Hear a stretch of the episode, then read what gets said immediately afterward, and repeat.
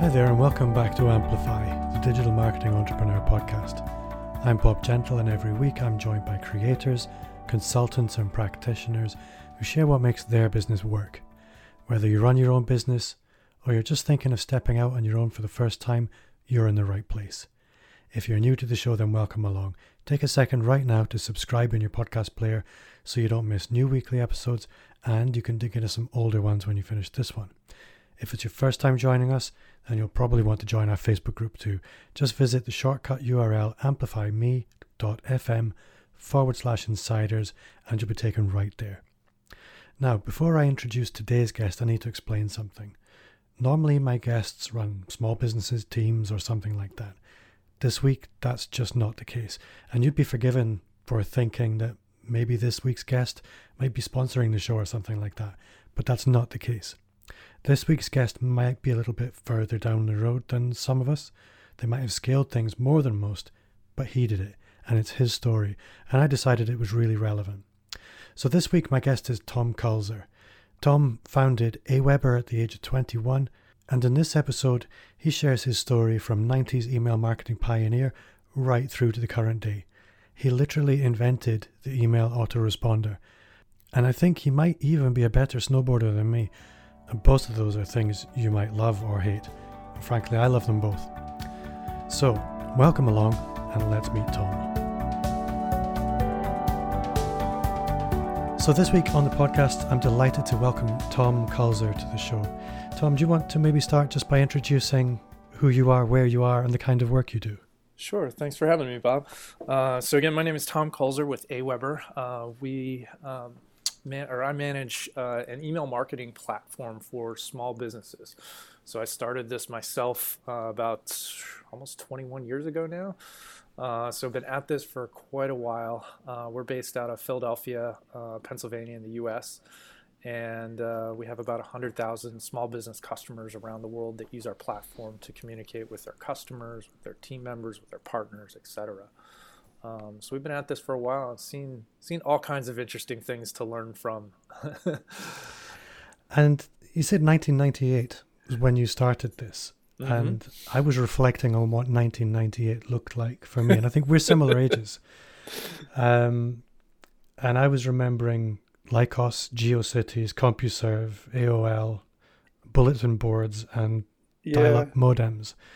Um, so email marketing in 1998 was pretty much it for digital marketing. What possessed you back then? Why why email marketing?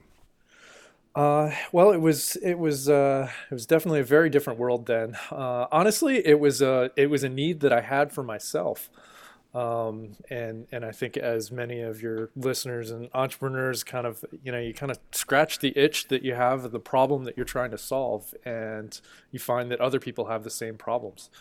Um, so back in back then, before I started Aweber, I was selling uh, wireless modems. So this is before we all had iPhones and such in our pockets that had multi-gigabit connections for fast downloading. It was a very slow modem that you could mount on the back of a laptop uh, that connected in via a you know serial cable for those that are familiar with that. and uh, uh, you know, it was, it was, kind of a, I described it as a brick, and uh, I was selling these uh, as a as a distributor for a particular company. And uh, and in going to trade shows and such to to represent these products and to introduce people to them, I felt I found the need to follow up with people that I had talked to at these conferences, and that was a very uh, laborious process. Uh, and um, I found that over time, the things that I was saying to people were more or less the same thing across you know different segments of of the folks that I was interacting with. So I, I basically automated it and I created uh, what was an early marketing automation campaign for following up with people. So when I got back from a conference, I took the people that had expressed interest and gave me their card that asked for more information. I would add them to a list and we'd, I'd send out a series of emails that explained what the product was in more depth and how it could help them and answered common questions that I got and sent over a couple of weeks. And uh, um, that did very well in that one, it saved me a lot of time, and two, it generated a lot of additional interest that I didn't have to manually go out and do myself. Um, and that allowed me to spend more time actually working with the people that were that had expressed interest and wanted to take it through to to a sale. Um, so th- that was really a product that I'd kind of you know internally developed, and in the course of I was in college at the time, and uh, in the course of my studies decided to end up leaving that company and, and focus on school. And a bunch of other folks that i had shared that same you know program with that were distributors for this company as well in different parts of the country um, started coming to me and saying hey like can i buy that automated program that you had set up for us when, you quit and stopped running it? Uh, you know we saw our sales go down um, because we didn't have that and we had to spend a lot more time on it. So they came to me and said, "Hey, I'll pay for this," and one thing led to another, and and uh, you know, AWeber was born as a result. So, and uh, back in 1998, the idea of a SaaS or software as a service product was probably non-existent, and as we currently know it as a web-based SaaS. So, was it originally a web-based SaaS or was it a desktop product? No, it was always a web-based SaaS, and, that, and wow. that's really where kind of the value of the product is. Like you don't have to you don't have to deal with it and manage a, a lot of it. So, um, yeah, I'm I'm trying to think like when the SaaS term really gained prominence, um, but it was always just a web page that you would go to and interact with it on on a web platform. So it was never software that you installed on your computer. Yeah, for the '90s, that's pretty hardcore. Yeah. yeah. You know, albeit like the first iterations were very, very simple. yeah. so, you know, what what the product that we have today is is is much more uh, you know robust than than what we had back then. Uh, you know, back then it was just like one web page and you entered a subject line and a plain text body of an email and a and a from address and and that was pretty much it. right. So, so um, and so from when you started to because obviously when you when you start a business like that, it doesn't necessarily m- m- pay you a salary for a while. But how long was it before you this was your main occupation? Well, I had the benefit of being a college student at the time, uh, so it was certainly not something where I was living with much of a you know I didn't have I didn't have much income other than another side job and the the modem thing that I was doing. Uh, so there wasn't a whole lot of income there to try to replace. Um, but it was it was within the first um, you know i basically basically the premise was is i did two years of college and what would have been my junior year of college um, i basically told, said my parents like i'd like to take a semester off. I've got this idea. So far i think it has a lot of really you know it has a lot of early interest. I want to see what happens with this. And if it works great i'll keep doing it. If it doesn't i'll go back to school um, and within the first couple of months, it was very clearly going to be something that was successful. So it was within the first year that, you know, I could live off of what it was. You know, albeit yeah. standard of living when you're coming from college student to living, it doesn't take a whole lot of money for that that, that to, uh, you know, be a reality there. So, um, but it, it, it grew pretty quickly early on. And these days, when you look at the way SaaS products are are built and funded, bootstrapping isn't something that people really aim to do anymore. It's much more venture capitalist funding or bust. Um, uh, I would I would actually disagree with that statement to some extent. Well, I think it I'm, depends on the circles that you travel in um, and where you're getting your information about how many companies are bootstrapped versus venture funded. I think there's a lot of uh, glam and glory that goes behind venture funding uh, and they get a lot of press, but there's a whole lot of bootstrap companies out there. Um, you know, and I would say that there's a lot of bootstrap companies out there that are very successful in, in and of their own right. Uh, you just don't tend to hear about them as much because the media doesn't glamorize that. Yeah, is, that's absolutely true. Which is a shame to to some extent, in my opinion. Well, it's not my area, and I'm very happy to be educated because really I see what the rest of the world sees in the media, whereas you're in the thick of it. But my question was really going to be pretty basic, really. At what point did you know actually I need to make my first hire? Because when you're bootstrapping a business, that first hire, it it really needs to be self funding. Yeah. So, what was that first hire for you? Yeah, uh, that's a great question. Um, it's honestly something that I look back on as one of my biggest mistakes early on. not not that I did the hire, that I waited so long. Right. Um, and and it was really something that you know in in retrospect it doesn't seem like a big deal but at the time if i can put myself in that headspace of the, the time it was wow i'm going to be responsible for like someone else's like livelihood and I have to make sure that I don't screw that up and that uh, you know I don't suddenly have a revenue change that causes me to not be able to pay them you know being bootstrapped at all. Um, and so I, I waited a lot longer than I should have um, both from uh, some of the economic model of it and just being afraid of making that commitment um, because it becomes an ongoing expense you know it's the reality of that. Um, but also I think just somewhat of the like hiring process and like how you pay somebody, you know, dealing with payroll, those things all felt a little daunting to me as a kind of self-taught software engineer, you know, where I wrote all of our initial code and everything. That sort of thing was the sort of thing I could hack out at night and it the the repercussions of screwing that up is is my you know, my my staging environment the next day didn't work right. Um, but the the repercussions of screwing up hiring was I hire the wrong person. They're terrible with customers, or um, you know I mess up the taxes and, and those sort of things. Like those those felt like bigger ramifications to me, and they were kind of scary. Um, and, you know, in in hindsight, you know, you place an ad, you interview some people, you try to make the right selection. Um, you know, you hire a payroll company, which are very plentiful these days and, and very inexpensive to do. And you outsource dealing with all the taxes and all of that sort of stuff. Um, and and that that part I think has gotten a lot easier over the years. But yeah, I, I, think that the biggest thing that I look at, so it was my our first hire was actually a customer solutions.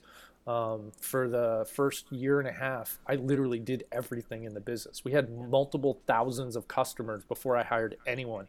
So I was wow. doing, you know, our, our, customer solutions operation, you know, engineering stuff, our marketing, all the accounting. Like I did everything. Um, and and I think having made that hire earlier, which I could have afforded to do, um, would have freed my time up to do bigger and more important things as as a result. So. Um, and when when you're in your early twenties, uh, you don't really have a peer group that's used to running businesses. So did you have mentors that were helping you along there, or did you simply have to make it up as you went along? Uh, there was a, a, a a fair amount of fake it till you make it, make it yeah. up as you go along. Um, I spent a lot of time in the library, believe it or not. Uh, I, am a prolific reader of books and, and, and that sort of stuff um, because there, you know, there just wasn't a whole lot of knowledge. You know, there's obviously knowledge about starting and running businesses, but the whole, you know, internet marketing and all of the things that go along with the internet were very new at that point, and there weren't a whole lot of resources. Um, I actually ran a, I had started an email newsletter for um, for small business owners at the time that it was a discussion group basically where we could ask each other questions. And it was kind of my early attempt at developing a peer group um, of other people that were going through similar experiences and, and you could ask questions of. Um, so that was super helpful early on. Uh, I think that um, that was really helpful. And, and a, a, number of years in, I joined another group that was mostly on, online entrepreneurs that we get together a couple of times a year. And there was a discussion list that was more formalized. Um, and I really got to know those people better. And they were really helpful at giving good feedback and experiences. And, and now, as our business has grown, I've joined other peer groups that are larger businesses. And, you know, so.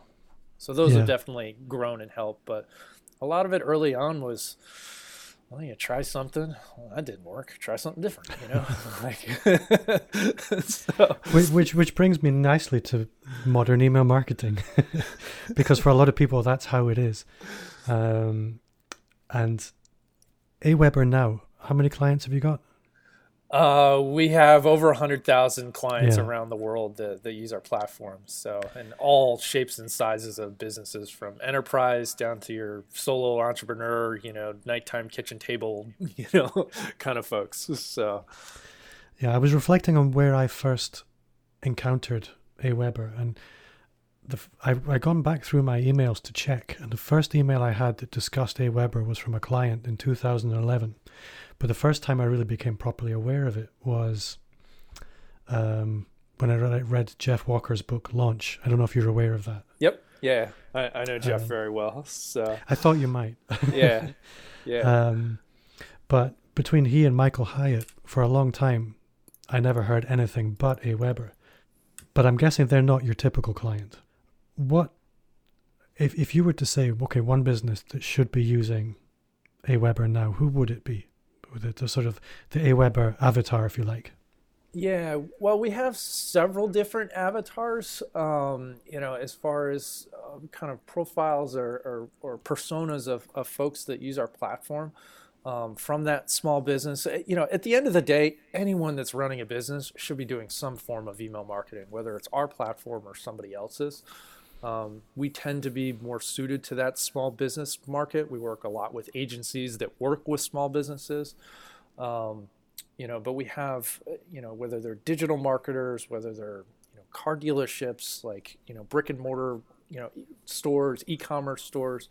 We work with all of those different types of, of businesses. Um, you know, the, the, you know, so it really ranges the gamut. So, but everyone should be using some form of, of email marketing. I think the biggest thing that I, I, I'd like to kind of position email marketing is it's not just a sales tool.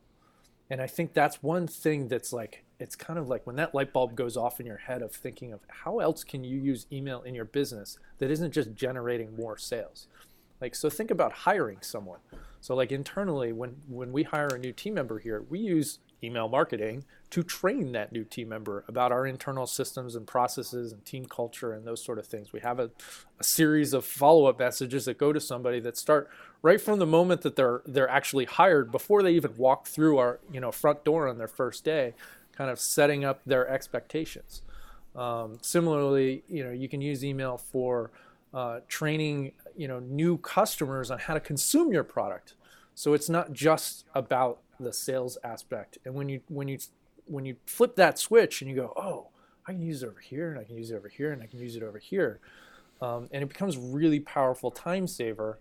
Um, and, and a really great educational tool uh, that does a lot of work for you that you then don't have to do. Um, so I think that that's that's a really great distinction to, to make with email that I think a lot of small businesses miss. Is am, am I right? I, I don't know if I'm right or wrong. I'm taking a bit of a risk here, but the the reason I got excited about Aweber when I first tried it was that it was my first exposure to sequenced based emails, and any of my customers will know that one of the first things I'm going to speak to them about is email sequences. Um, was that your idea? Uh, yeah, that was basically the first thing that I set up was was creating that sequence of of emails. You know, today, you know, some people call them email sequences. Back in the day, we called them, you know, autoresponder follow up campaigns. You know, all the the kind of the marketing these days, it's like marketing automation is like the fancy way to say, you know, follow up emails. And and really, what it is is it's just you know it's message one on day one and message two on day two or message three on day seven. Um, and and it's it's a sequence of emails that you receive over time. Now obviously with marketing automation the tools have gotten a lot more sophisticated to be able to do things based on whether you click or open or don't open or don't click those sort of things. But back in the day when i started aweber there was one other service that i was aware of that i had found online that um, the basically you could have one kind of instantaneous message when someone subscribed and then one follow-up message that you could send at some point in the future whether it was the next day or a number of days later. And i actually contacted the owner of that service um, back before i wrote the initial versions of aweber because i was looking for a solution to my problem. And i was like hey can i add more than one follow-up message? And they're like no it doesn't do that. I was like well like can i pay you to add that to your service so that i can send more than one message? And they're like no.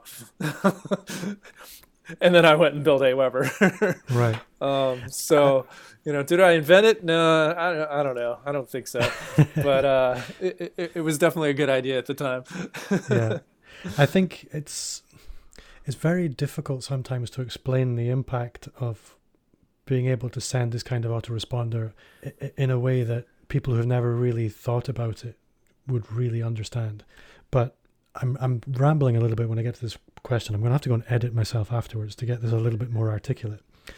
But the most successful time I ever had with email was with Aweber, and it's really in preparing for this conversation. It really made me reflect on my own experience with email marketing, which really leads me to this question. And I meant I, I warned you earlier there was going to be a controversial question, and this this is it.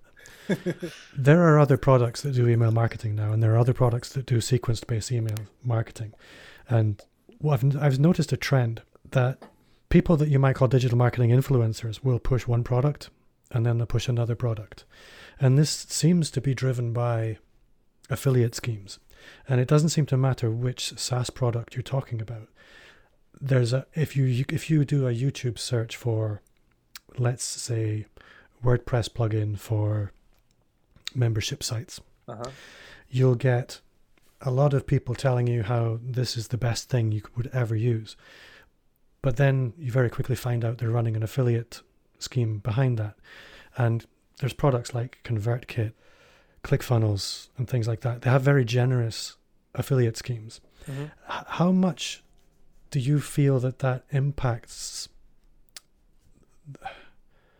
the information people can consume about which products are good and which products are bad?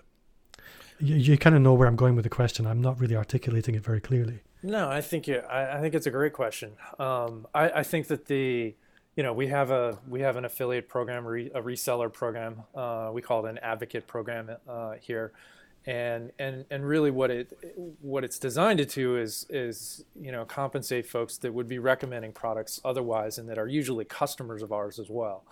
Um, I I personally you know I, I look at any sort of you know recommendation um, you know from an ethics standpoint of like you have to be 100% transparent with with the recommendations that are being made you know when you go on and you search for best whatever service online these days you'll come up with a number of different um, services that or, or websites that are like you know top 10 you know crm products or top 10 email marketing products.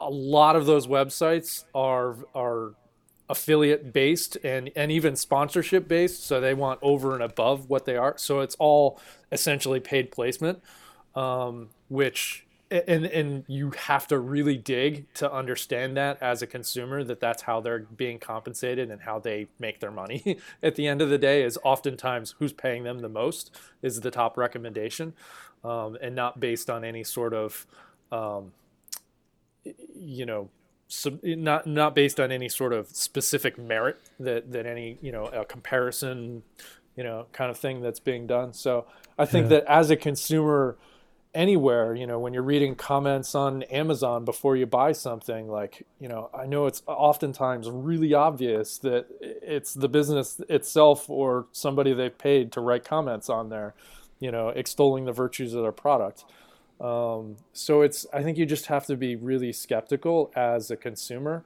Talk to your friends. Um, you know that's been one of the biggest ways that we've grown over the years is is just pure referrals, like word of mouth referrals, and not like people trying to get compensated for for their referrals.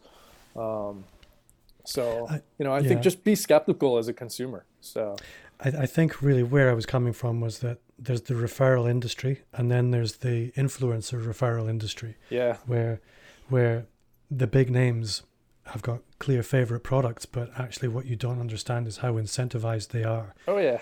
Um, Very. And, yeah. so, speaking as one who uh, who who deals with that, um, and we have we have people on our marketing team that do nothing but that.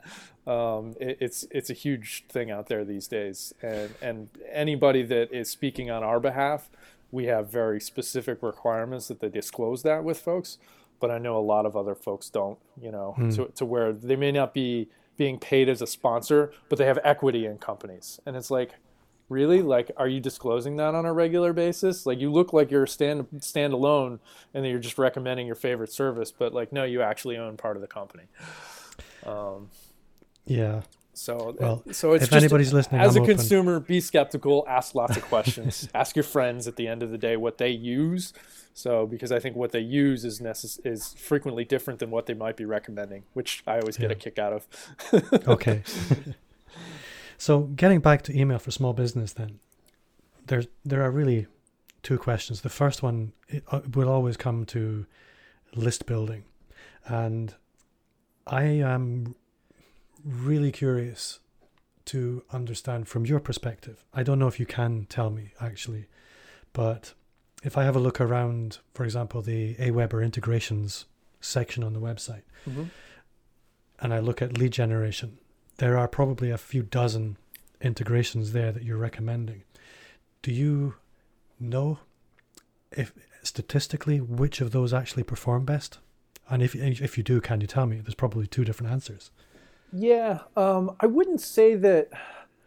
It's interesting. So we have internally, we definitely have stats on like which integration providers, um, uh, like which which integration providers have customers that have the most like overall kind of lifetime value. So we definitely look at you know, but different integrations bring different types of customers. Like some will have a lot of users, but those users might be smaller whereas others might only have a handful of folks that, that, that are using both of our platforms, but they're just at a much larger scale.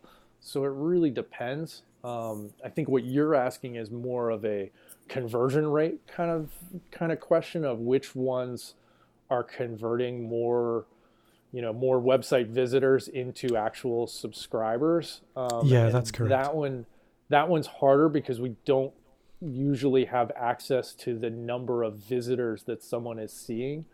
Um, you know, before they get like all we see is the subscriber. We don't see the individual website visitors because those those integrations are talking to our API, so we don't have anything on that end customer's website that would tell us how many visitors they're getting. So we don't have conversion rates in in what I think you're looking for there specifically. Speaking yeah. speaking specific to our own like our own opt-in forms and flyovers and you know little widgets that you can put on your website in order to get subscribers um, or have people opt in it's really it ranges a gamut. There's not like one specific type of form that tends to perform the best. Um, and eh, you know it's it, highly different depending on what type of industry and those sort of things that you're in. I'd say the biggest thing is you gotta you know the biggest thing with with having you know, and, and generating new subscribers to your to your list um, is remember that at the end of the day, like I think as marketers, we have a tendency to start talking in numbers and percentages and those sort of things, rather than like kind of go back to the, um, you know, go back to like sitting and having a meeting with somebody. Like there's somebody on the other end of the computer. It's a person and they have problems and they're looking for a particular solution to whatever it is that they're having a problem with and that's why they ended up on your website um, so how can you address those problems for them and how are you adding value to them um, and it's similarly like be transparent people don't like to get tricked so like you know first and foremost you got to ask for the opt-in you know it's it's always kind of fun when uh, you know I do a review with a customer on on somebody that's like, hey, we want to see how we can increase our subscriber base, and it's like I go to their website, they send me that they they say they're having trouble uh, getting new subscribers. I'm like, I can't find a way to sign up. Yeah, you know, it's like I'm eight pages deep in your site and I still haven't found a form to sign up on. It's like you gotta you gotta actually ask. And while that makes like you and I probably laugh about that, but like you know, it, it's very, very common is to just like don't ask or like the form's all the way at the bottom of the site. Um, or the form is like you go to the website and like two seconds later there's like a popover that comes up and it covers the whole website up. What's the first thing i know that i do when i go to websites that do that? I hit the little x or i hit escape or i leave the website. It's like yeah. i don't know who you are. I don't know what value you're providing me yet. I don't want to sign up for anything yet. So it's it's kind of that you know have give people some time to actually consume what it is that they're there on your website for and to see that you might be able to solve their problem and then ask for the opt-in but do it in a way that is kind of on their time and not like in your face right away. I think i think sometimes people kind of shoot themselves in the foot with that sort of thing by getting a little too anxious about asking for it. So they're either too anxious or they're they don't put it anywhere on their site. Um, I, I, I think you, you're absolutely right. And i think people are too quick to try and promote with their email. And as you said, remember there's a person on the other end of it, and you need to build a relationship.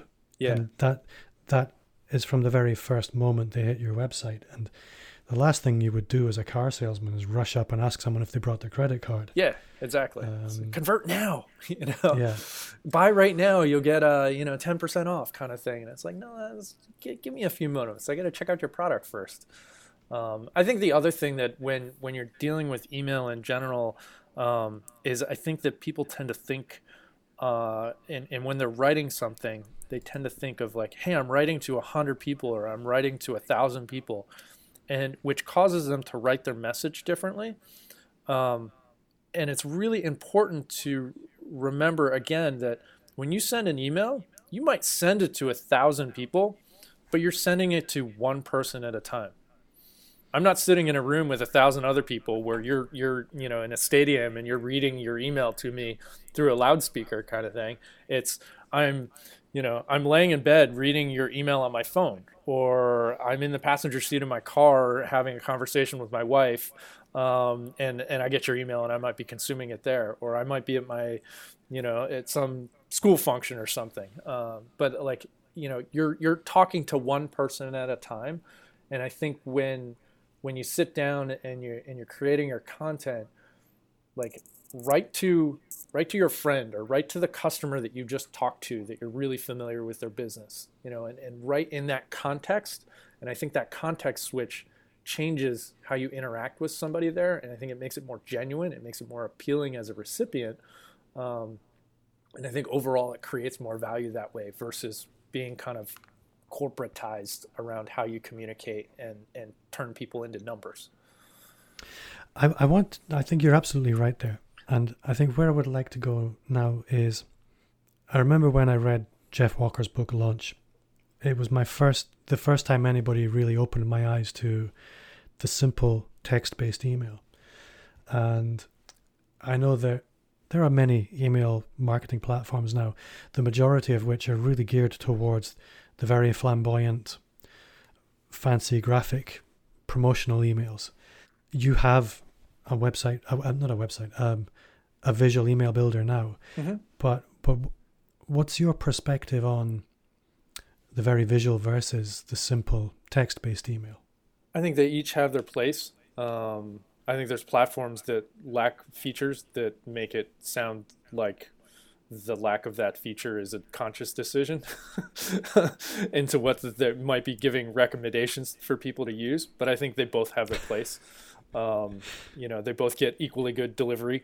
Uh, I, I, would uh, statistically the uh, you know the more graphically based emails do get generally better interactions overall. Um, as far as click through rates and, and open rates, you can't track an open rate on a on a plain text message to begin with. Um, hmm. But uh, you know, I, I, think that they're, you know, I think they each have their place, um, and I think that there are a lot of things that you can do with uh, a more, you know, graphically based email um, these days that can create more engaging, more valuable emails over time. I think that I think that some folks, when they think about what a graphical email is, they might think of like the sales promotion that they get from Target. You know what I mean? Yeah. Um, and that's not what the vast majority of, of messages need to look like, nor would I recommend most small businesses to be sending email that looks like that. Um, you know, what I do recommend that they send is stuff that looks kind of like their website. You know, it's a familiarity thing. At the end of the day, deliverability these days is about engagement. Um, so anything you can do to build familiarity with what it is that you're doing and the expectation that like your email is going to come on a certain time and date uh, with certain frequency um, and look a certain way so that they recognize it go oh yeah that's that email from bob that i wanted to read. Um, it, i think is is really helpful um, but they you know they certainly each have their place. So it really depends on what you're what you're overall going for um, but i don't think one is is necessarily better than the other for all use cases. So, and you you also mentioned deliverability there, and when I'm working with clients on email marketing, deliverability is a big anxiety because they see these open rates of 5, 10, 15%, and they've got big mailing lists of 7,000 people, which for me, it's, it's a big list. What can people do to try and increase their open rates, that doesn't necessarily mean they just cull their cull a large portion of their list. Yeah, it's um, it, it's it's interesting. It depends. There's a lot of individual scenarios that kind of go into it. So so I'll take your example there. So you talked about somebody that might have a seven thousand person list and they have a five percent open rate. Um, they have an engagement problem, mm. pure and simple. Um, that they they clearly have a group of people there that may have at one time requested information, um, but has not been reading, not been opening, not been clicking the the emails that they're getting. And over time, what that tells the machine learning algorithms at you know Gmail and Yahoo and Hotmail and so forth is people don't want my emails. If they're not engaging with them, ultimately mailbox providers learn that oh they're not engaging with them so they must not like them so they're going to put them in the spam folder and it's not necessarily a permission thing it's just that they're no longer engaged with it um, so depending on how low your open rates actually are, if you if you've got five percent open rates, you need to be calling your list to some extent. Mm. Um, how far back you need to go for engagement, um, I would generally say, and and this is again how marketers often turn things into numbers. Of if you've got somebody on you uh, that is subscribed to your your content and I'm assuming you're putting something in there that they need to periodically they would be compelled to click on to learn more about. If you haven't had if someone's been on your list and getting emails from you on a regular basis, let's say weekly or monthly, um, for 12 months and they've not engaged with any of them, they're already gone. Like, let's be honest, they've essentially yeah. unsubscribed without unsubscribing because their email is probably already going to the spam folder. And you have to remember at the same time, like, spam folder these days is not it's not an all or nothing thing. You know, I can I can get an email to my Gmail address and you can get one to your Gmail address and it might go to spam for you, it might go to inbox for me because I openly I actively engage with it and read it and spend time in it and Google can see that whereas yours um, you know, every time you get it, you throw it in the trash folder or you mark it as spam.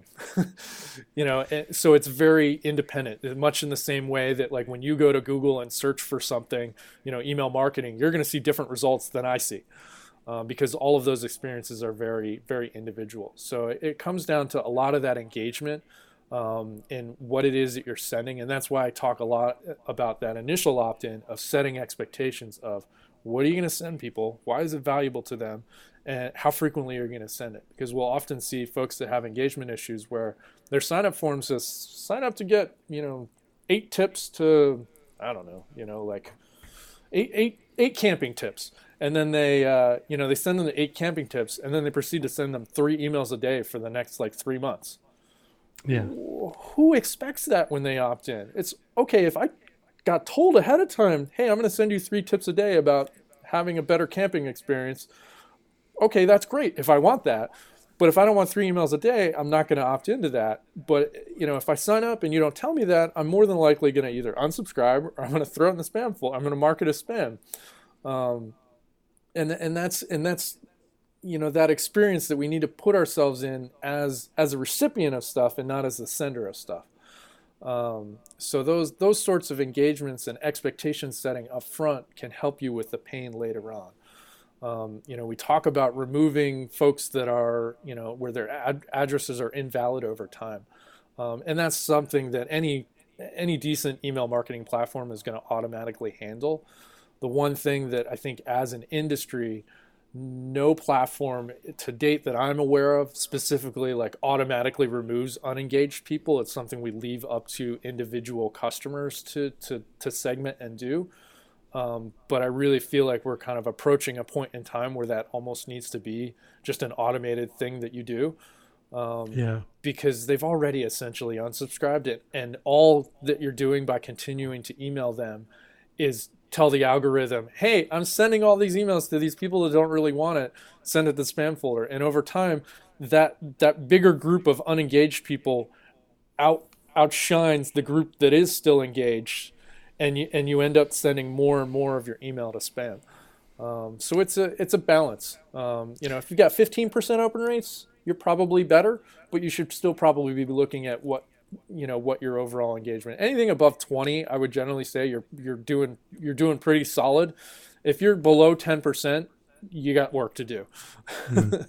But is it fair to say then, my, my interpretation of what you said, of some of the things you said, was that by actually removing the non engaged people from your list, the signal will be to the AI that the people that are left are engaged and your deliverability should actually increase and not simply stay static with those people that are left. Absolutely. Yeah, yeah. absolutely. So um, and we can see it. We can see it in our own internal metrics across thousands of customers, because um, we have our own like kind of internal reputation system that looks at different customers' open rates and those sort of things. And like, if you have really high open rates, you get delivered with other customers that have really high open rates. If you have really low open rates, you get delivered with other people that have really low open rates. And we can right. definitely statistically see when different customers, you know, will will you know call un, un you know unengaged people their open rates instantaneously go up and you see over time you get higher engagement rates and their, their open rates tend to climb over time so it's not you know i, I look at anytime someone tells me oh i have 7000 subscribers or however many it happens to be whether it's 100 or 7000 or 700000 it's like i don't really care it's how many folks do you have engaged and what is the percentage of, of that overall list that is engaged because if you tell me you got 5% open rates i go ooh you got some issues you know unless yeah. you're sending like really plain looking messages where it's not encouraging people to like turn on image, you know, uh, turn on images in their inbox. Um, but uh, you know, if you have low opens, low click through rates, that's just you're sending all the wrong signals. it's like dating. You're just you, you got food in your face, and it's just not sending a good vibe. okay, where I would like to go next, because I'm aware we're going to have to wrap this up quite soon, because I don't want to take up too much of your time. But what I'd like to ask you about is you're seeing traditionally email marketing platforms now getting involved in things like Facebook ads and social media scheduling and things like that. Where where is Aweber headed with um, with its future? I'm I'm not suggesting it should be doing any of those, but clearly you're not standing still. So what's next for Aweber? Yeah, we have 100 plus people here in our office every day. Uh, the, the vast majority of them are software engineers, so we're constantly iterating on the platform. Um, you know, I think that there there is definitely uh, kind of a broad spectrum of different providers out there that are offering different things. Um, I think that there is a lot of room to iterate in email. I think that there are um, drawbacks to having kind of that all-in-one platform. I kind of describe it as like you know master of master of nothing. Uh, you, you, you, do a lot of things, but you don't do any of them really well.